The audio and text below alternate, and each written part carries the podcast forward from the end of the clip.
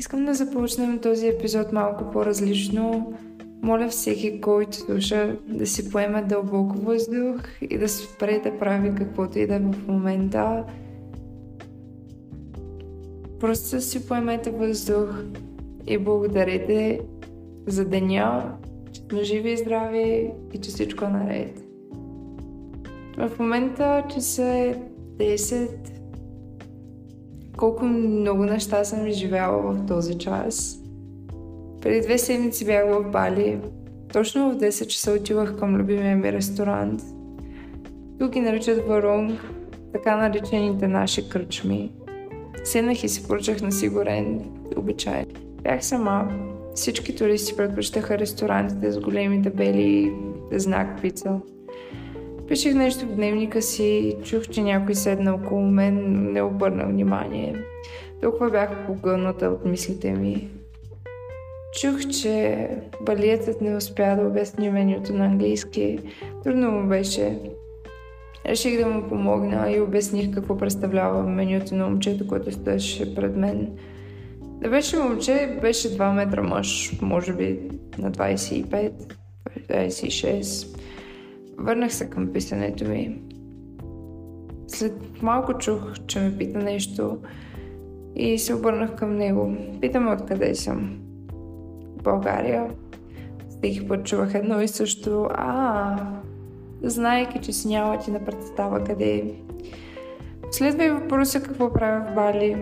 Имам ли братя и сестри? Нормалните въпроси. Ако трябва да бъда честна, съм изморена от тях. Писнало ми е да ме питат кой ми е любимият цвят, какво работя и откъде съм. Нямаше ли по-интересни неща за казване? Предполагам сме научени така. Така трябва да започваме разговора с непознати. Разменихме си двете приказки и млъкнахме. Бях отекчена от тези разговори и просто не може да ги водя повече. Когато пътуваш, водиш един и същи разговор стотици пъти. Не запомняш нищо до другия човек, защото знаеш, че няма никога да го видиш повече.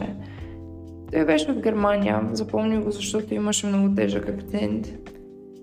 Идяхме в тишина, чуваха се само птички. Може би дори беше романтично, но не и с този човек. Замислих се кой бих искала да е на негово място. Може би за първ път от много време не се сетих за нито един човек. Не исках никой. Беше доста освобождаваща мисъл. Не беше нито хубава, нито лоша. Просто беше мисъл. Усещах просто празнина. Но хората, които срещах, не можеха да я запълнят. Аз исках романтика от старите филми. Някой, който да ми учи само за мен. Знаех какво искам и може би това беше проблема. Защото всеки път, когато някой не беше това, което исках, просто си тръгвах. И за времето спрях да обръщам внимание. Просто спрях да търся. Казах си, че правилният човек ще дойде и без да го търся. Че всеки път, когато се занимавам с някой, без да усещам тази голяма любов, просто ще забравя идването му. И така забравих за всички. Освободих място за нови хора, докато мислех абсолютно всичко това, го чух да пита дали искам да си разделим бабал. Това е любимия им десерт, за това приех. И питаме защо пътувам сама. Защото е по-трудно, защото си принуден да се оправяш сам, защото искам да се опозная, защото искам да се тествам. Питал го защо той пътува сам. Каза, че обича да е сам. Може да се фокусира, да работи, да се развива. Затова бил дошъл тук, за да развива бизнеса си. Попитаме каква е причината ми аз да дойда тук. Замълчах за момент. Защо бях тук? Без причина, просто за да се наслаждавам. Просто защото. Нямах цел. Думите му звучаха толкова европейски. Бях отвратена. Винаги правиш нещо, за да получиш друго. Хората в Бали бяха различни. Те правеха нещата от сърце, просто за да направят другия човек щастлив. Казах му, че преди 6 месеца бях тук и ми хареса. Това е причината да се върна. Помълчахме 50 секунди и реших да му споделя какво мисля. че не ми харесва, че винаги търсим изгода в действията си. Видях го да изкарва тефтер и да започва да пише. Попитах го какво прави. Бил психолог и имал онлайн платформа за помощ. Каза, че писането е най-важното нещо в терапията. Той го прави постоянно, когато чува нещо, което му е интересно или което му е направило впечатление, го пишал. Каза, че бил изненадан от това, което казвам. Че не го чувал никога преди. Не знаех дали е добре или зле това, което казва. Ако трябва да бъда честна, не ме интересуваше. Попитаме какво не харесвам в себе си. Може би имаше професионално изкривяване, си помислих. Казах му, че няма такова нещо. Че харесвам всички недостатъци, които имам. Това беше нещо, по което бях работила с месеци. Попитах го каква е крайната му цел. Започна да обяснява седмица по седмица целите си. Имаше този огромен план за живота си.